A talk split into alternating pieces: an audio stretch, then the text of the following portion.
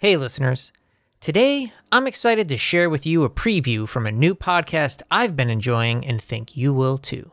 You may know Jacob Goldstein as the former host of the Planet Money podcast.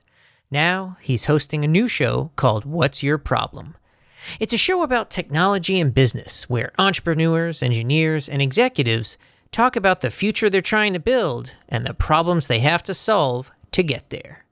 You'll get to know the people who are trying to figure out how to do things no one on the planet knows how to do. Like, how do you sell dog ramps to wiener dog owners all around America in the middle of a global pandemic?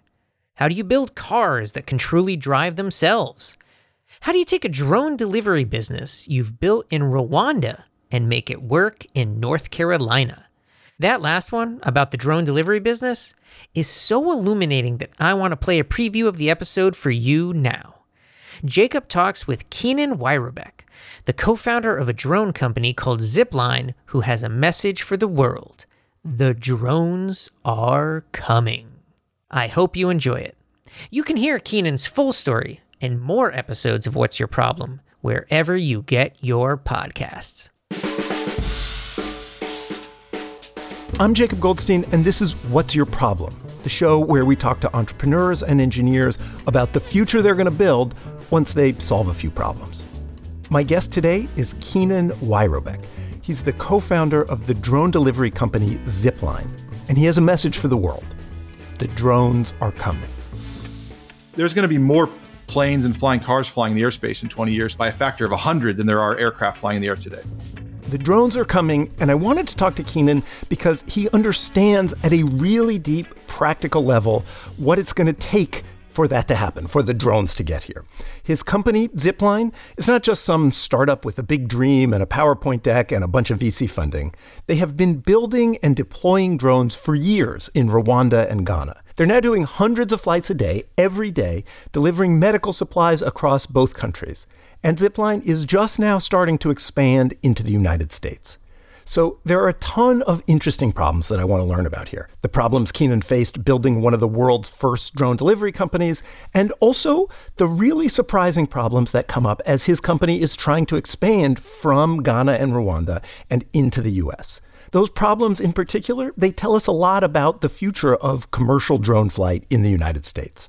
We'll get to all that in a minute, but we're going to start with a brief story from when Keenan was 12 years old, because uh, it's a delightful story, and also it tells you a lot about who he is, and it sets up what he is doing today. At the time, Keenan got this assignment in school build a machine to fling a golf ball as far as possible building stuff is just where I just have my fun. and, you know, I, I'm very competitive. So I got my hands on some, this big old winch, you know, the kind of thing with a big old hand crank and a gear and everything, uh, and a whole bunch of surgical tubing. I cranked basically until I physically wasn't strong enough to crank the thing anymore. And yeah, and, and you can kind of hear all the boards creaking as you cranked it, and the bands were just making this really weird sound. And, and I was like, okay, you know, backed up and then had this really long rope and uh, yeah, and then pulled the thing. The arm smashed up into this basically two by four frame so hard the two by four frame just exploded, and then this big sliver, like a foot long sliver of two by four, literally impaled and stuck, sticking out of the tree. I could just picture like it hitting me in the stomach and like you know going to the emergency room and not maybe not surviving. Yeah, it was it was a memorable experience. How far did the golf ball go? Really far, really far, like two soccer fields. Like it went past the soccer field, past the hill at the end of the soccer field, and it took us like two hours to find it. That was very satisfying. Keenan grew up, and maybe not surprisingly, he got into building robots. Worked on a couple projects after he got out of school, and around 2014, when he was in his early 30s, he found himself at this moment when he could really think hard about what his next thing should be. And he told me he went around looking for a problem to solve kept coming up with ideas, but when he went and asked experts in the real world, is this a problem? They'd be like, actually, no, that is not really a problem. Finally, his wife pointed him in a new direction. My wife's an epidemiologist, um, and she was telling me these stories about uh, health campaigns, you know, vaccine campaigns that just get stuck on logistics. And so, of course, the wheels are turning. It's like, okay, maybe drones and, and that actually that that seems like maybe there's a there's a real problem to solve here that people are going to really care about. Okay. Um, But at the same time, I will warn you, I'm a very skeptical person. So it's like, Yeah. okay, I'm going to dig into this. We're going to go learn about this. And I'm just sure there's going to be a thousand reasons why, you know, this is never going to work. we can't ever solve this problem. Uh, and so we spent a bunch of time in, in Central America, where my wife is from, uh, in Africa. We, we visited this one uh, medical supply warehouse uh, in Tanzania. And outside the warehouse, as far as you could see, you know, football fields of pallets stacked, you know, two stories high in places. We're just outside this warehouse. We're like, what's why do you have all these medical supplies, you know, vaccines, pharmaceuticals, other things? Why are they outside? And you know, one of the people in the delegation sort of quietly, because they were kind of embarrassed about it, they were like, Yeah, that's all expired medicine. Oh wow. And that was one of those like moments where it clicked of like, okay, supply is actually not the big problem. There's actually something much more practical uh, around around how to run, you know, how to get the supply from you know point A, these warehouses, to these doctors. That that was one of the experiences that kind of just it like the bit flipped in my head from like this is probably not a problem we can solve to like holy shit we have to solve this problem.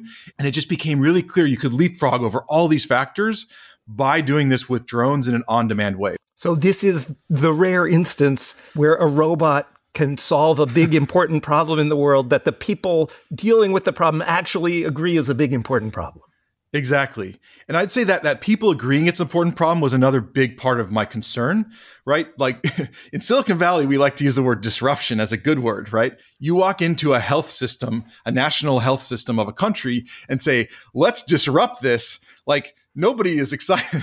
Yeah. Everybody's like, Yeah. here's the door. We're busy. You know, like go disrupt somebody else. Like we have a job to do. I was very worried that there just wasn't going to be an appetite for change in these health systems. Um, but really the opposite happened where we, we got started getting to know these health systems and the ministers of health in these countries. And I still remember the first interaction with the minister of health in Rwanda. She said, okay, you've got two weeks. You know, we've got all the data. Like you've been modeling how a drone system like this could work in a health system. Put together the case. What's the health impact? What's the economic impact? And then we'll go from there. And that was just like amazing. the, the rest is, of course, history. The case was really compelling on the health side and the economic side. Uh, and they became our, our first customer.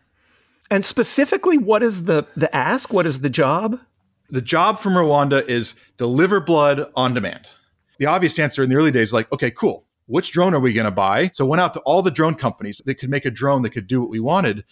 And this was an incredibly frustrating journey because the best quote I got for a drone was $200,000 per drone with a 200 flight warranty if I didn't fly it in the rain. Uh-huh. So, uh, and it was like, and obviously the economics of that are just like don't work at all, and the, you know the customers want delivery all the time when it's ra- raining or not. Yeah, and yeah. This was all really clear, and it just became.